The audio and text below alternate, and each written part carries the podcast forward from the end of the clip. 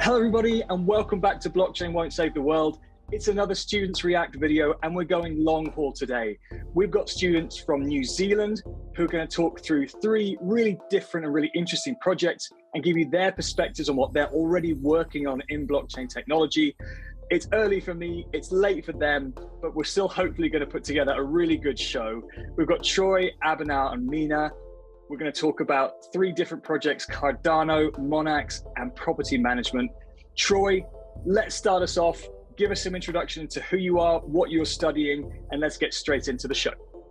Great. Thanks, Anthony. Appreciate it. Uh, thank you for the time to be able to share. And so I'm uh, Troy Egan. So um, I'm studying here at the University of Auckland here in New Zealand. And the area I'm studying in is looking at how peer driven production can be applied to the transmedia storytelling space. So that's big franchises and how they tell stories across different media forms. And so that got me into the topic of discussion that I'm bringing to the table today. And so that's uh, Project Catalyst, and this is on the Cardano blockchain. This was a project that came on my radar probably about middle of last year, about, no, sorry, July 2020. So I've been uh, doing research on different crypto platforms I'm particularly interested in uh, the idea of distributed funding and how this might disrupt, you know, the typical entrepreneurial route of trying to self-fund or, you know, build up price points through your own products or go through VCs. And so I was real fascinated to find there was a project in development at the time that was community driven and open to the idea of this new form of blockchain governance and so, what is Project Catalyst? It's a series of experiments which seeks to generate the highest levels of community and innovation. Catalyst is bringing on chain governance to the Cardano blockchain by allowing the community to self determine priorities for growth. And it also lets participants deploy funding to proposals which tackle challenges and capitalize on opportunities. So, to do this, they've deployed a series of funds over six weeks. August of 2020 was when they first did an experimental fund and started kicking off the project. So, in its history, it was a public fund developed by IOHK, founded on the Cardano blockchain. It's the first developed by IOHK, which supports the scalability, interoperability, and sustainability needed for real world applications. So, when they launched the Cardano token, which we know as ADA, a portion of that was put aside and uh, planning to be implemented to be able to grow out the blockchain and various developments on there with the power of the community. So having community input in terms of what they were going to be able to propose and also be able to vote on. So the CEO of uh, Cardano Foundation describes Cardano as democratizing the process of consensus and governance. And its long-term vision is to enable the economic empowerment for those who need it most. So they do have a vision on how we are able to support developing nations in the world and um, provide platforms and uh, opportunities for them. So Cardano's Catalyst uh, funds, again, they're six weekly. They tend to double in value over time as well. Fund one being experimental had zero funds. Fund two had quarter of a million US in the funding kitty. Then fund three went up to 500,000. Fund four is at a million. And currently we're up to fund eight, which is still in the proposal phase. And that's currently up to $16 million. So it's projected that over every six week period that the fund will be doubling in value. Uh, so there's a possibility in six weeks' time we'll be looking at uh, the launch of Fund Nine, which would be relatively around 32 million, which is you know a, a fund that communities around the world can vie for through proposals. And the last fund, which was Fund Seven, 269 projects were funded. Uh, these funds are held under Treasury as a percentage of the ADA minted that initially was put aside and the future vision is being able to take that funding out of our stake uh, fees from stake activity. So it's a proof of stake blockchain. And so some of the funds will be a type of tax i guess and that'll be put back into the, the kitty for future catalyst funding rounds. Uh, so what it's doing at the moment so just a general breakdown for instance of fund 8 which is just still rolling out at the moment. So registration for that began on january 6th of this year so then you have a, a submissions open that for the general public on February 24th. They will close on roughly March 3rd. Uh, so people were able to put in proposals recently, and now they're in a review pr- process. So people are refining the proposals. Then they'll be finalizing them next week and then they'll close. After that, the community will be able to vote on April 14th, and then the voting process will end on April the 28th. So roughly that that six week period is a, generally from the registration process through to the voting end. And then rewards are distributed. So there's various forms of incentivization in the program around how people are able to receive rewards for voting, receive rewards for being community advisors. And community advisors' roles are basically give feedback and support to proposals that are in, in the pool at the time. And each fund has a different focus area. So these have been building out over time. So as the funds are getting bigger, there's they're able to attach more different uh, focus areas. So, for instance, the key areas of focus are developer ecosystems. So, so building out ecosystems within the network, building out dApps and integrations within the network, having initiatives around distributed decision making, having proposer outreach and catalyst onboarding programs, metadata challenges, and then specialist sort of campaigns that, that, that roll out, including ones around growing out Cardano in Africa or multilingual resources.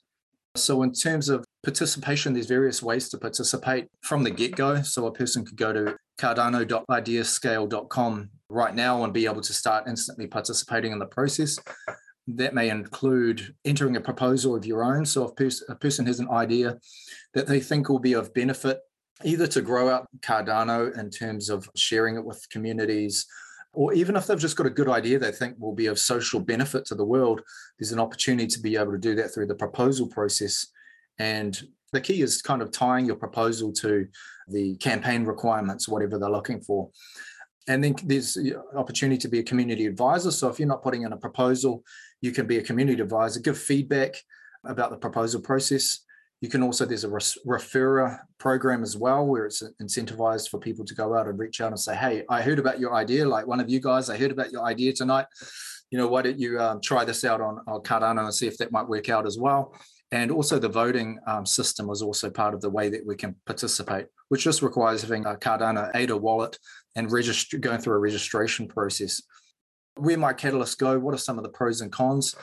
So, the transfers of the wealth to the doers and to the reviewers and the maintainers of the system is kind of one of the slogans that's come up through Dor. Now, Dor, he's head of product governance. He's someone we've been watching since the beginning. He's uh, been a person who's helped um, you know lead and guide the community from when it had 50,000 I, I, think actually the way I got involved in it was in about fund three we started putting in some proposals around that time uh, some of the proposals were successful and so what tended to happen is there's a be, be a weekly town hall so you'd sit in this town hall and get together and and and different successful funds will be able to share about what they've been up to and how they're progressing on their projects and then you get updates about what's happening and, in the space coming up so that's a weekly town hall that's constantly happening. It's on YouTube for Project Catalyst. So that's a way we can get updates. And, and it's kind of good because they outline right at the beginning, they kind of got the slogan that they they have as a part of it. It's welcome to the experiment. Just remember that things may break, they may lack documentation, they may differ greatly between iterations, they may disorient, overload, and inspire, which is just this constant reminder that this we're persisting in this experimental space. From my experience, you know, we are working on a project for five months. Um, I had to kind of like step back from the project for various reasons. The main one being to keep up work on my PhD. That was getting way behind. But just going from the beginning of a project where everyone has an idea, you're jumping into a pool with a group of people you've never met before. Everyone's putting up their hands and there's a lot of enthusiasm. And then as you progress through a project, you notice uh, when you're hitting different hurdles that it can be quite a challenge to to find ways to equitably try to uh, navigate everyone's needs within the space as well, which which has has its difficulties.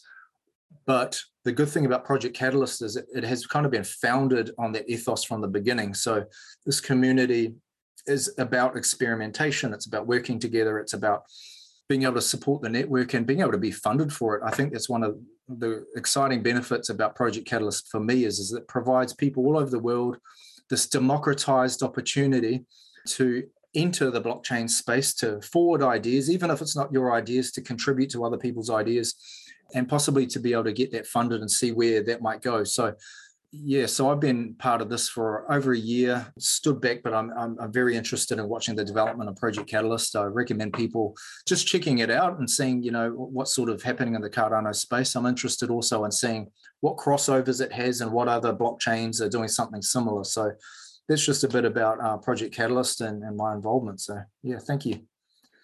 Brilliant start, Troy. Thank you so much for that. And, and, genuinely, really, really interesting model. I mean, you asked other blockchains doing this. I mean, the concept of having a treasury and growing and scaling the ecosystem is pretty common to most of the large layer ones and layer twos. And if you look at some of the funding that's being made available, you know, the treasuries for some of these these protocols are near enough a billion dollars to go and mm. spend. I mean, when you talk about the kind of doubling and doubling and doubling, and we're up to 16 or 32 million dollars now, that's not small change, right? That's you know venture capitals, you know, or some of the early stage guys don't bring anywhere near that.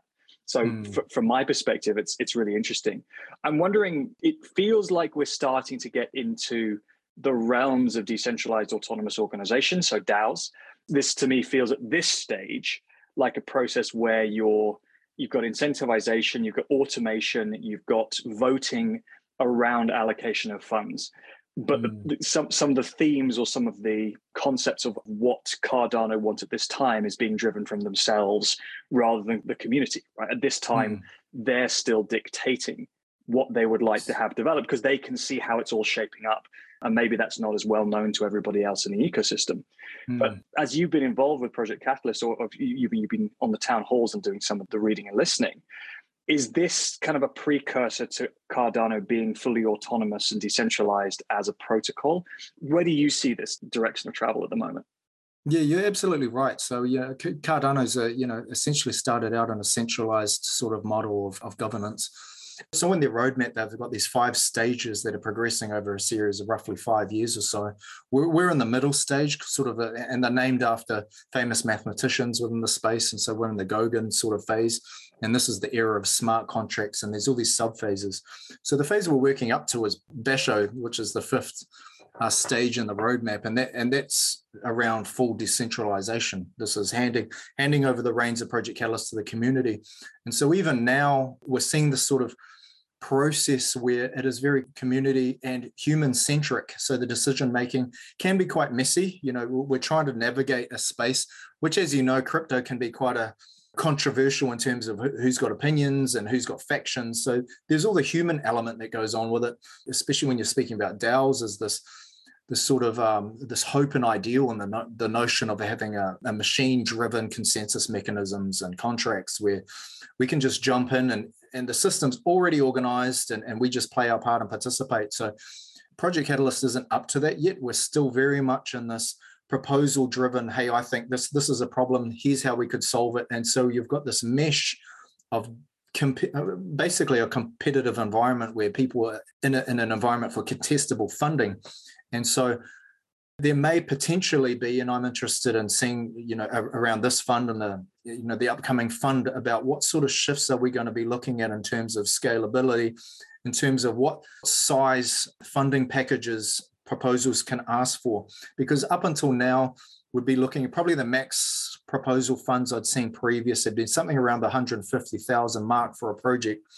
And some of the levels of scalability we're looking at, you know, require just a multitude of different resources. And because the space is what it is innovation innovation in, in areas that are new that are new frontiers that haven't haven't been um, open yet. So I'm interested to see what that's going to mean in terms of larger scale projects coming on, because I, I imagine in terms of scalability, we're going to have to start looking at some bigger scale projects and how, how they will be pitched within the community. At the moment, people will put in a little fund for this part of the project, a little fund for that part of the project. And we're also looking around quality assurance as a, as a issue that's been popping up and, and how do we ensure that the KPIs are being met in an efficient manner, and, and all those sort of issues are still being worked out on the human scale. And so, yeah, I'm very interested to see how it's developing. And and just to conclude, yes, you're right. Even uh, Cardano Foundation uh, stepped up recently to say, look, we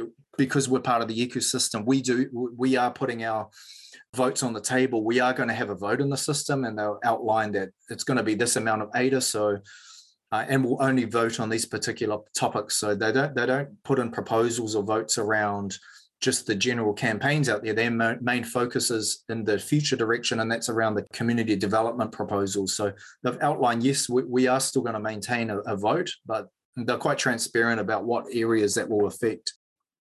Absolutely brilliant. Really interesting to see this one develop. I mean, as with Cardano, I mean, they are famous for empirical, staged, peer reviewed, very deliberate moves. And this journey isn't done. There's clearly a huge amount more to do, but really interesting start. I'm going to bring in Abhinav and Mina. Guys, do you have any questions for Troy or you know, do you like what you've heard? Uh, what are your reflections on, on Project Catalyst and the work that they're doing? Sounds really interesting, I would say. I knew about uh, Cardano, but I never knew about this side of the community proposals and so on.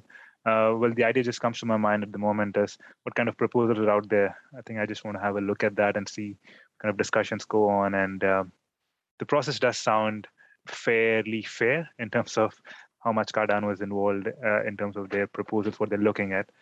So yeah, that sounds interesting. Thanks for sharing that, Troy. Mm, thanks, Abhinav. Same here very interested to hear about a new domain that I haven't known about that before. However, I just uh, have a little bit question about the so whether the volatility of the cryptocurrency impact on this the outcome of this project, and then mm. for whether it impact on the expected returns for the community. Yes, that's a good question. I mean, you know one of the way they factor that into the funding process is that they peg so when we are making a proposal it's in us dollars. So uh, we're not looking for funding proposals whether they're in ada or a cryptocurrency so it's in us dollars. But because there is a period of time between when the proposal is submitted and when the voting rounds finish that amount will still be given to the uh, successful proposer in ada at the agreed upon amount that they had proposed for. So that means it just takes up the slack. So if ADA goes higher, then you get less amount of ADA, or if ADA goes lower, then you'll get more amount of ADA, but it'll be equal to the US amount that you would ask for in the proposal. Yes, and, and I'm guessing each proposal will have to have a strategy around how to how to manage its funds when it comes in. You know, so so we've got a range of individuals making proposals, and then you'll have whole teams who are already established on other ecosystems or outside of blockchain. So each of them will have to have some sort of strategy. At the moment, the strategy the group I was part of was to stake. So we'd agreed that whatever funds are sitting there, would just allow that to stake while it's doing its thing until uh, further notice. But yeah, that's kind of how, how the approach has been so far, Mina. Obviously, the breaking down of project economics is one thing, but actually the volatility or the potential kind of downside, upside, and then also the staking benefits on top.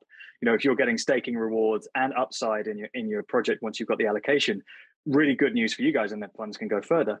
Mm. Other way around, right? As we've seen lately, we see a little bit of a dip, things go down, but at least you've got the US dollar. I don't want to say real world because that suggests that, that crypto doesn't exist in the real world. It's not magical internet money. It does have a value, but the volatility there can be offset because you're pegging it to something that people still pay their taxes, their mortgages, and their groceries in for the time being. So when we mm. live in a world where everything is paid for in ADA, it might become a slightly different way of thinking about it, but hopefully things will be less volatile by that stage. Yeah, I agree. Troy, one absolutely awesome start to the show. Abhinav, I'm going to bring you in next. I believe you want to talk about Monax. Take it away. Thanks, Anthony. Thank you so much. Hello, everyone. I'm Abhinav. First of all, full disclaimer I am not a programmer or a developer, and my educational background is mainly civil engineering and uh, construction project management. I really got into blockchain research after BRANZ, which is the New Zealand's Building Research Association, mentioned about uh, how they were interested in researching to understand where blockchain can change the construction industry. And uh, since then, I've been exploring blockchain technology for information systems, mainly in construction projects, and uh, which has been the subject of my PhD research for a few years now. So the blockchain project that I want to talk about is called Monax, as Anthony mentioned. And uh, before I get into it, I want to give you a heads up on what I'll be covering. So in the next few minutes, I'll share what is Monax, why does it exist, and of course, uh, how does it work, and uh, finally, uh, what does the future of Monax look like, and uh, what does this mean for us? Right, so let's get into it. Monax is essentially a contracts lifecycle management platform that is powered by blockchain. So it is not really a technical innovation in terms of the blockchain science of things, but uh, what is interesting about it is the application of the technology itself. It was founded by Casey Kuhlman in 2014, who's got a background of basically he's a lawyer and uh, also a software engineer with some experience in uh, legal process management, smart contracts, and DAOs, uh, decentralized autonomous organizations. So yeah, that's something about Monax. Why does it exist? So what problem does it solve? Well, today's legal agreements are quite complex with uh, legal terms which can get quite convoluted. And anyone who's pretty much worked in any industry can just try and recall a typical client contract agreement, and uh, you can just imagine that the thought itself is a bit painful. So, what Monax does is it replaces the old, age old physical paper bound contracts with smarter digital alternatives. So, it lets essentially businesses create bite sized agreements that are easy to deploy and uh, track over their life cycle. So, it allows the automation of tasks also like uh, for payment renewals approvals and so on. Essentially what it offers is at the end of the day that businesses have more efficient workflows that they operate in. So the next question how does it work? So uh, let's talk about in terms of the front end and then gets to get to what's under the hood. So as a non-programmer what i find is the best part about monax is that it doesn't start with me opening microsoft visual code or what i use atom but it starts from something like Microsoft Word documents, which is essentially where the contracts were originally written. That's where that's how it kind of deals with things. And it also currently it is integrated with tools like Google Drive and also automation tools like Zapier, uh, making it accessible to thousands of online tools for creating these work processes. So under the hood, the developers at Monax have kind of built something called as a, a business process modeler, which translates legal agreements that the ones that we know into computer code. And uh, it connects individual terms of the agreements to smart contracts on the blockchains. Therefore based on these smart contracts it can essentially facilitate the uh, automation of the complex agreements which have multiple dependencies and then as an event uh, kind of trigger the on-chain transactions which needs to happen. So their contract lifecycle management system is natively built on chain. And uh, a fun fact is that actually Monax introduced world's first permissioned smart contracting system for enterprise called uh, Hyperledger Burrow in, in 2014. So Monax is powered by this blockchain, which is essentially a proof of stake mechanism. And it can also be configured to kind of interoperate with both public and private blockchains. And uh, since last year, Monax is now connected to other public blockchains like Ethereum through something what they call as a beacon uh, that's kind of proprietary to them. So that's kind of how uh, Monax functions. Now, getting to the last part of my section, which is uh, what is the future of Monax and uh, why should we care? Well, Monax is mainly targeted towards small to medium sized businesses. It kind of provides the ability for these businesses to self onboard onto their platforms in contrast to something similar which is docusign which charges about thousands of dollars to start using their products. And as a matter of fact docusign has now kind of changed their focus from small to medium to larger enterprises. So this is perfect for if, if that's what you're then it's perfect that you use monax. Also it has got a very simple front end that you can use and uh, it can also be leveraged within your existing workflows and it kind of gives that guarantee that there's low code integration that is needed. Another thing that is ventured it, it has ventured into is linking the legal agreements to NFTs. All of us know NFTs at the moment now, and what Monax believe is that NFTs essentially are properties or assets, and assets have always been secured by agreements.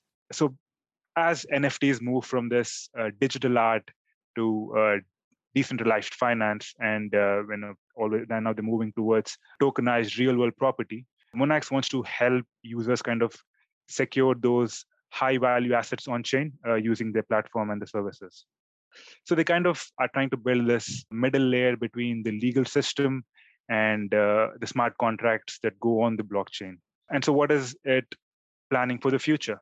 And so essentially they're working on tackling issues around token distributions, and uh, we know how crazy that can get, and trying to bring some legal ground to that And also, they're looking at uh, powering the decentralized autonomous organizations, which are kind of considered as the you know the service layer of this new Web3 that is coming up. So that's that's what Monax project is about, and uh, it has been really exciting for me because construction projects are known for these gigantic legal documents, and something like this, when you can break it down into small pieces of contracts that go on the blockchain and uh, have that business processes efficiency improve that is something which is amazing on construction projects it improves not only the time the productivity but also kind of kicks in that cash flow which has always been an issue in construction projects yeah hopefully that gives you a reasonably good understanding of Monax and its purpose uh, thank you so much Absolutely brilliant. Another fascinating one here. And I mean, this one hits me in a few different levels because you've got um, the construction industry, which is large, complex, multifaceted, huge, big program managers, governments, right down to individual, small, you know, SMEs, tradespeople working on projects. So the level of digitization is going to be massively varying top to bottom. I'll, I'll come back to that in a minute. You've got a hybrid blockchain, right? So for, for those working B2B, you've still got the permission nature of knowing who you're dealing with. But at the same time, you know, it's not a blockchain if it isn't public, some might say. So you've actually got the crossover of it there. Particularly, you're starting to talk about DAOs. You've got securitization of contracts, right? So the ability to tokenize an agreement that you have to be able to get funding for your business ahead of time. Super interesting. The legal element of it as well. So you're getting into kind of code is law, smart contracts, you know, are enabling the facilitation of things happening. These are all the components, I think, of things we love about working in blockchain and Web3. The challenge for me right? And this is why there's so much research being poured into this is that the construction industry in general is historically very, very manual, very different degrees of digital maturity from the project managers at the top down to thousands, if not hundreds of thousands of SMEs working on the projects at the bottom. And some more complexity underneath that as well, in terms of depending on how ethical you see this, but a lot of contracts will be managed through disputes. So actually, the ability for the layer one or the, the, tier one contractors to actually delay payments to squeeze those further down on the project, there's an incentive for them not to be transparent. There's an incentive for them not to be as digital and mature and efficient as possible because that affects their margin. So sure. there's some there's some human dynamics, there's some professional dynamics in there as well, which I'm not suggesting that every construction project out there is bent.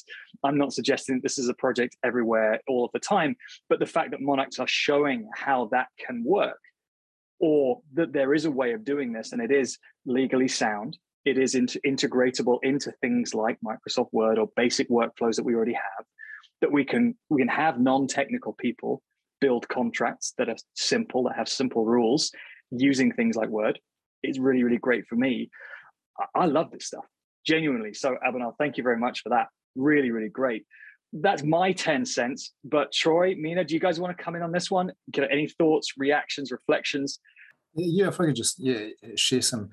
So so, so I think a, bit, a big thing for me, you know, even you know, spending some time in the Cardano space has been this idea of adoption. You know, you'd mentioned that you know there's various levels of you know uh, digital adoption within the construction space. So for you, yourself Abhinav, what are some of the uh, i guess uh, hurdles or challenges uh, you've seen in terms of adoptability you know in the space? Is this going to be restricted to certain tiers of workers within construction? Or uh, you know is there opportunities for for greater adaptability in terms of the types of dApps that are being created?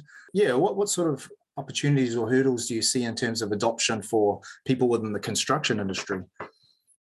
Sure. No, yeah, that's that's a very good question, and I'll just pick up from where Anthony uh, left in terms of his comments. One of the things that we always talk about is, which you mentioned, construction industry is one of those industries which is very hard to kind of move into that digital space, and uh, I believe I, at a certain point I believe that it is the industry which is not picking it up later realized that in fact we're the second worst industry in, in that aspect. The first one is the legal industry it was was a few more paces behind the construction industry in terms of the digitization and so on. Troy good question there and that is actually one of the things that i'm looking into in my research as well because my research is mainly about the application of blockchain itself and i really don't have enough credentials to kind of research the science of blockchain itself.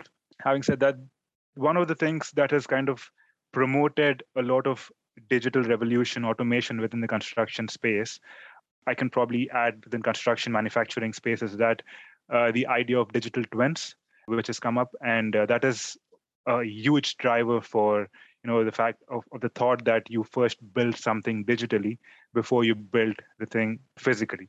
And that kind of promotes this idea of now you've got this digital document or digital model that you're associating your whole facility you're building or the product that you're building.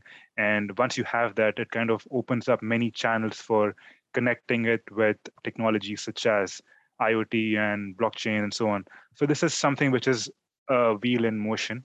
Obviously like you said the, the industry is well in new zealand at least it's, it's kind of a few paces back. The leaders within this segment or within this sector of you know digitization i would look at is probably the uk or the us where there is a lot of traction in terms of getting this digital processes in place and integrating other tools around it.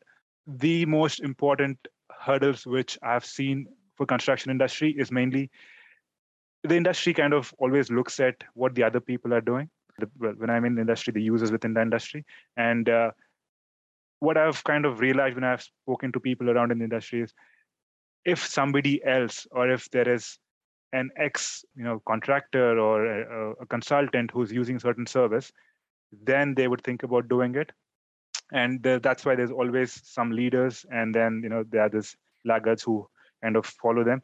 So because of the traditional nature of the industry i feel it's it's always it comes down to the people who need to make those decisions about what needs to be adopted to kind of for the industry to move forward. And well needless to say, the finances are always the guiding point. As long as something shows that there is profit, there is enough, I don't know what to call it, but yeah, something that really improves their uh, financial statement, then that is when things start to, you know, take real shape in the industry. So yeah, does it answer your question, I guess? Yeah, thank you. Thank you for that. No problem. Um, the idea of coding the law into the smart contract is really cool. But I think it's also a real challenge as well because the law is not A equal to B. The law is has a lot of exception, a lot of charter and then sub articles.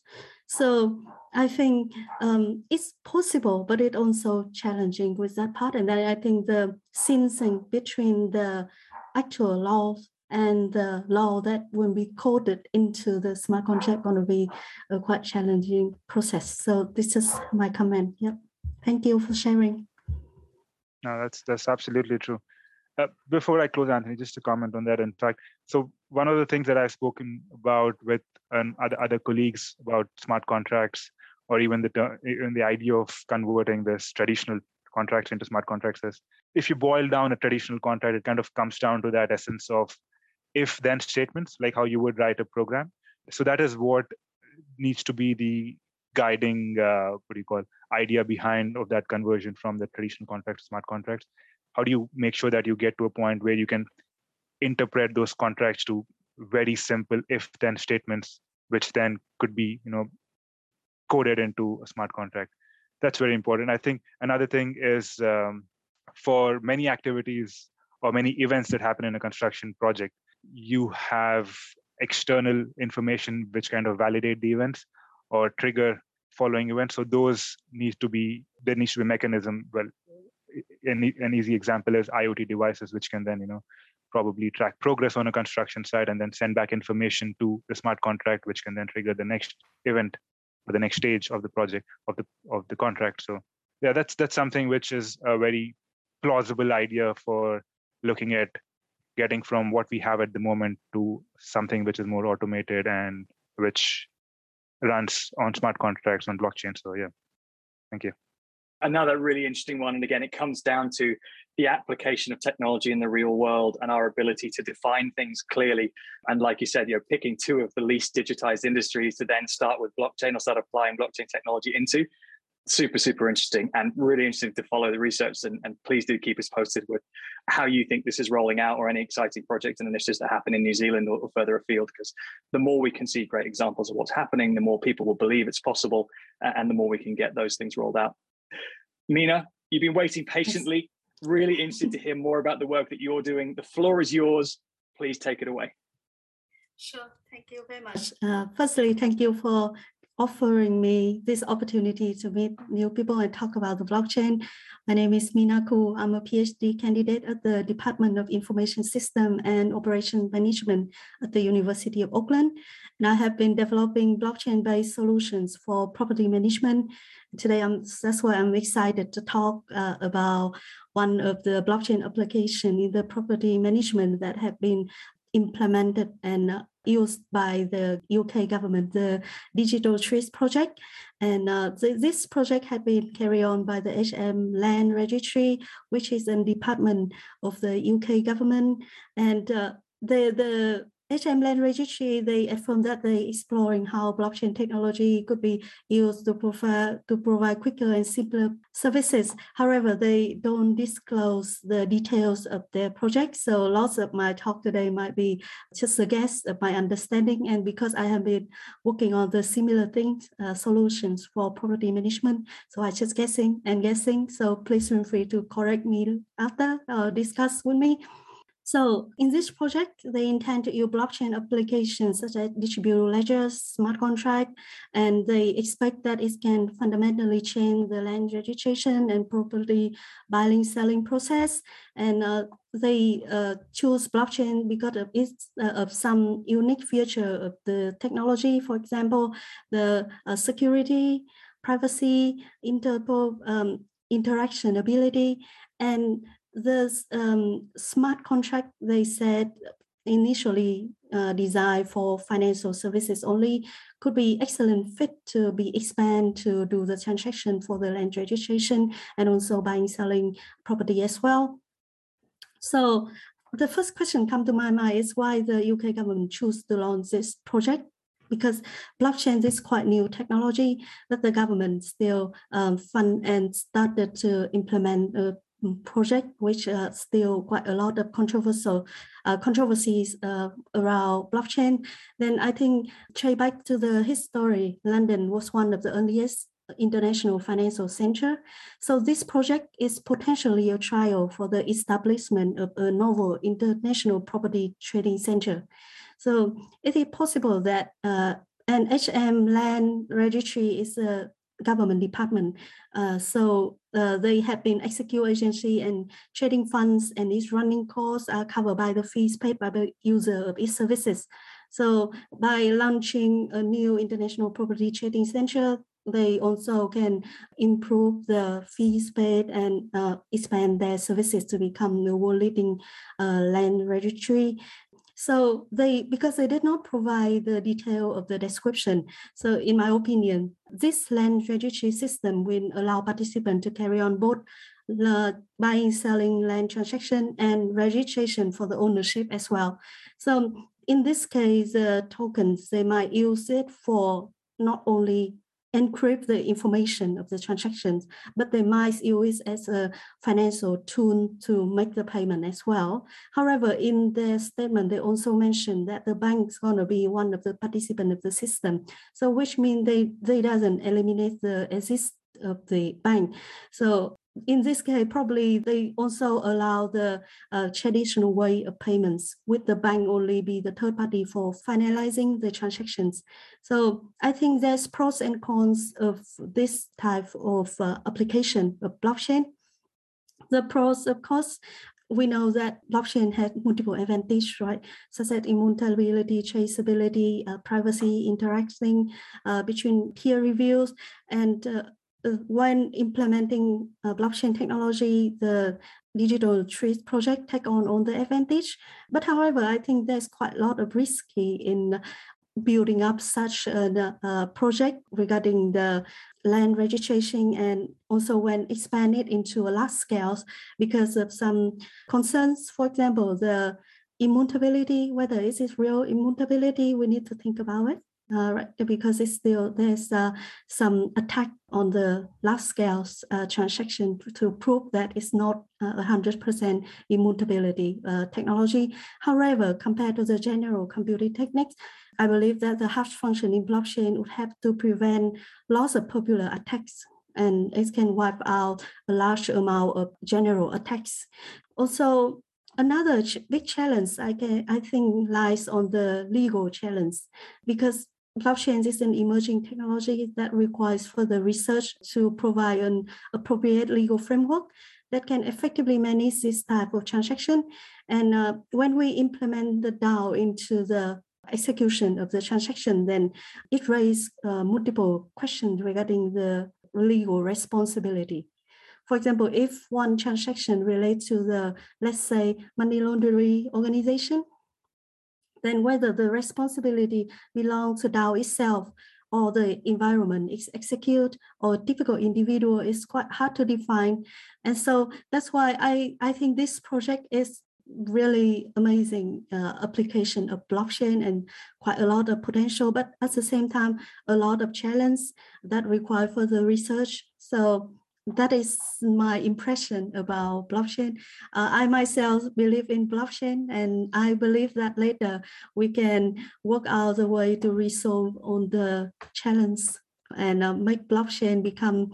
Uh, we we make out the best of the blockchain to serve our purpose. Love that, Mina. And this is a really great case study for talking around, right? Because what, what you've done is you've identified a number of the different considerations here on what are the problems we're trying to solve how does technology address it and what are the implications of the technology that we choose so you know first and foremost land registries are typically less digitized a lot of old paper documentation and great that you chose the uk i appreciate that the country of my birth so really nice to see a uk example hop up here and I do know a few people who've been involved in the Digital Street project. So if we've got some questions, we can go back to them and see if we can get some answers to that. For me, blockchain as a ledger, as a tamper proof ledger, is a technology, it's a capability that we know blockchain is good at. You know, in this particular case, are they looking to digitize and automate paper records? If that's the case, blockchain isn't the only technology that you can use. Are they looking to create the efficiency around the transactions, you know, where you've got multiple parties, a land registry, banks, lenders, individuals, companies, you know, it doesn't feel necessarily like it's a cross-border type of process, right? So you're not dealing with multiple governments, you're not necessarily dealing with multiple international banks. I, I don't know, actually, might be worth kind of digging into that a little bit more. So the the multi-party nature of it is interesting. Immutability in the DAO element, I really like too. You, you, you put up a really good point there because does this process need to be decentralized? Because if you look at a land registry, it's a government authority, it's centralized. There's a an authority appointed by the government to do the job of managing the land that is made available. So from the does this process need decentralization? Possibly not. Does it need automation, efficiency? Absolutely. There's another project that's worth checking out. It's an interesting interestingly named one. It's called Coadjute. And they've been doing some really interesting work at the front end of that process with the solicitors, mortgage lenders for uh, private individuals transactions to basically improve, to shorten the process of getting the approvals um, and all of the relevant details to get your mortgage process complete, which is a shared ledger of different approvals and different completion of transactions and multi-stage process that everybody needs to understand and have a view of at the same time that involves multiple banks, that involves handovers of different things over time. You know, and their argument is that if you can reduce that time to approval from kind of three months to a few weeks or maybe even a few days if things go really efficiently it's really just the admin that gets in the way. And if you can turn around properties quicker you can get more liquidity in the system you can get more money flowing and you can get more deals done. And that's better for everybody also if you want to go in and buy a house you don't have to wait three months. I mean i've been through i don't know how many mortgage renewals myself. It's not a fun process. It always feels like a black box. And if you can make more efficiency out of that happy days. But coming back to the land registry do go check out Coadjute. Really interested in the work that they're doing. Back to your point here it raises some really interesting questions. And the fact that they haven't necessarily gone to full blockchain productionization of what they've done suggests that they are in the same quandary. And further minor point to add on top of this, there are other countries in the world where this could be applicable, but there are some other more meaningful challenges, such as, and going to take Malta as an example because this example was given to me by some friends uh, who are based in Malta. Not all of the land in Malta is perfectly mapped. So there is a proportion of land which just there isn't any data in the registry or there isn't digitization of that onto a registry. So it's sort of a little bit in dispute or contentious or just not clear that all of the land available is then going to be on the ledger, digitizable, tokenizable if you want to. So you've got an incompleteness problem on top of that as well. And that might be another one that if you're going to go and spend some money, you might want to go and do that one first. Right? Actually, yes. I think actually this project can solve a, a forcing problem is uh, information asymmetry. That's one definitely can resolve it when they implement blockchain solution provide a more transparent mechanism for all the involved party can access uh, multiple part of information at the same time. And I think it's good have to eliminate the principal agent problem. So yes, it's uh, definitely will deliver some sort of values and contribution. Yeah, good, good one. I mean, th- there's another one, right? Your, your assessment mm. of this is brilliant because then the information asymmetry. If you take away the construction industry and the legal industry, estate agents are probably number three on that list of people who don't want transparency as well right in terms of you know they profit off information asymmetry too so we're starting to understand the potential of this technology but applying it into places where it's going to be really crunchy to try and get it in i'm going to pause there because that's a lot of me time Abhinav, Troy, any reflections on what Mina's presented? Any kind of thoughts or questions as uh, you know as you re- reflect on what's just been said? I, think that the comment I just wanted to make that's quite interesting is just this whole concept, you know, blockchains entering into is the idea of the digitization of everything. You know, it's a, it's a, a project that's been going on for a long time, Google, and and you've got these sort of um, you know uh, collective projects such as in family histories where they're going around and taking photos of you know uh, different you know cemeteries, uh, especially in Ireland, you know, when there's a genealogical gap with records and things like this. So I think it's really interesting. And so coming into Web three and this notion that now we have got rather than these distributed server clusters of information in the world, we're looking at the idea of distributing, you know, more equally around whoever's uh, you know got the blockchain downloaded. Uh, you know, it always makes me think of I'm excited about all the possibilities uh, around organization because uh, I can't remember who said it, but I've heard someone say before that blockchain isn't a technology about you know money or cryptocurrency; it's a technology about organization. You know, and to, to think we potentially moving into this next step of organization away from the internet, where information is far more shared, far more transparent, you know, uh, far more uh, potentially accessible. I still can't, in my head, in an abstract way, get out of the ma- that matrix green screen with all the code you know dripping down in green and all, all, that sort of stuff. So i'd be quite interested in, in seeing you know how these developments are going to come about in a way that is going to be uh, as as accessible as the internet is for the common internet user you know, you know what i mean? And for me there's still that gap you know to get there and i'm excited to see what how that's going to develop over the next couple of years Hundred percent, and it's it, it's it's got to come from somewhere, right? It's it's a benevolent government, or it's someone willing to cede control, because you know a lot of what we're trying to do with blockchain and Web three is is decentralization, disintermediation, and the original role of government in most cases is centralization, command and control. There are some governments that are much better at understanding the role of decentralization. There's a number of countries that are organized very well that way. You look at the Netherlands, Germany, Switzerland, um, and there's there's a bunch of others they are naturally leading more in use of blockchain technology in their countries because the concept of ceding control or you know, equitable use of technology across a decentralized and distributed group of cantons or subgroups of, of people, these countries were built that way. So it comes more naturally. If you look at the UK, love my country, but at the same time, the original imperial command and control economy. So, from my perspective, blockchain has had less of a root in because it's not really in the national DNA. I hope I'm proved wrong over the longer term on that. But you know, your point is there. What's the incentive? You know, is it is it already inherent in the way that countries and organizations are governed, or is there a strong incentive? You know, back to Abhinav and the examples around contractors, who's benefiting from getting paid earlier? It's certainly not the you know the cat the cash flow situation of the guys at the top tier. It's the guys at the bottom. So how are we going to get the guys at the top to feel the benefit and get a win-win for everybody in the community in a way, Troy, like your projects are describing, is where it's clear that everybody benefits from projects that are being put through. I mean, I'm going to give you kind of a last chance to close us out here. Any thoughts or reflections on what Mina's had to say? Uh, yeah, thank you for that, Mina. It was really interesting. Uh, I've always kind of had this idea about or read about blockchain's impact towards property and so on, and this is a very interesting angle towards it. Just a thought that crosses my mind is, you know, when you talk about uh, the land registrations, which, like Anthony mentioned, kind of part of a, a government organization to kind of oversee it and maintain the records for it. It's just a fact, but what I think of, I don't know if it is the right thought what I'm getting here, but it's like, you know, how you had currency in the beginning as well, which is kind of always the government's responsibility to kind of govern the, flow of currency and maintain the cu- currency value and so on. But it is always pegged against another external currency, let's say, because then the Middle East is pegged on the US dollar and so on. So I don't know if there is a value in blockchain for land registrations and so on, but then if those records need to be be relied on, maybe there might there might be a case for having a, a larger network which kind of uh, makes sure that you know these records are validated or can be relied upon, like how currencies between countries are pegged against each other. I don't know. It's just a thought. So thanks for that, though. I haven't uh, thought about that as well. Thank you for bringing it up.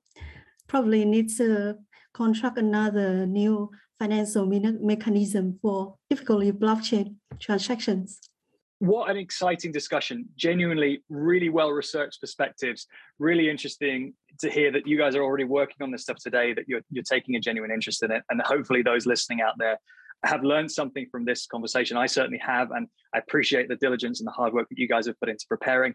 Also, before we close, I've got to give a shout out to Alex Sims from the University of Auckland. She brought us together, an amazing blockchain leader in her own right, doing amazing things out there in New Zealand. So, anybody who's listening in, please do go follow Alex, go check out the work that she's doing. Thanks very much, guys, for joining today. Please do keep in touch. Please do keep us updated with your news and stay safe out there. Thanks again for listening to the Blockchain Won't Save the World podcast. As always, opinions in this episode are mine and those of my guests alone. If you want to find out more, please feel free to connect with me on LinkedIn, check out some of the other episodes on the Blockchain Won't Save the World podcast, and check out the YouTube channel, also called Blockchain Won't Save the World. Stay safe out there.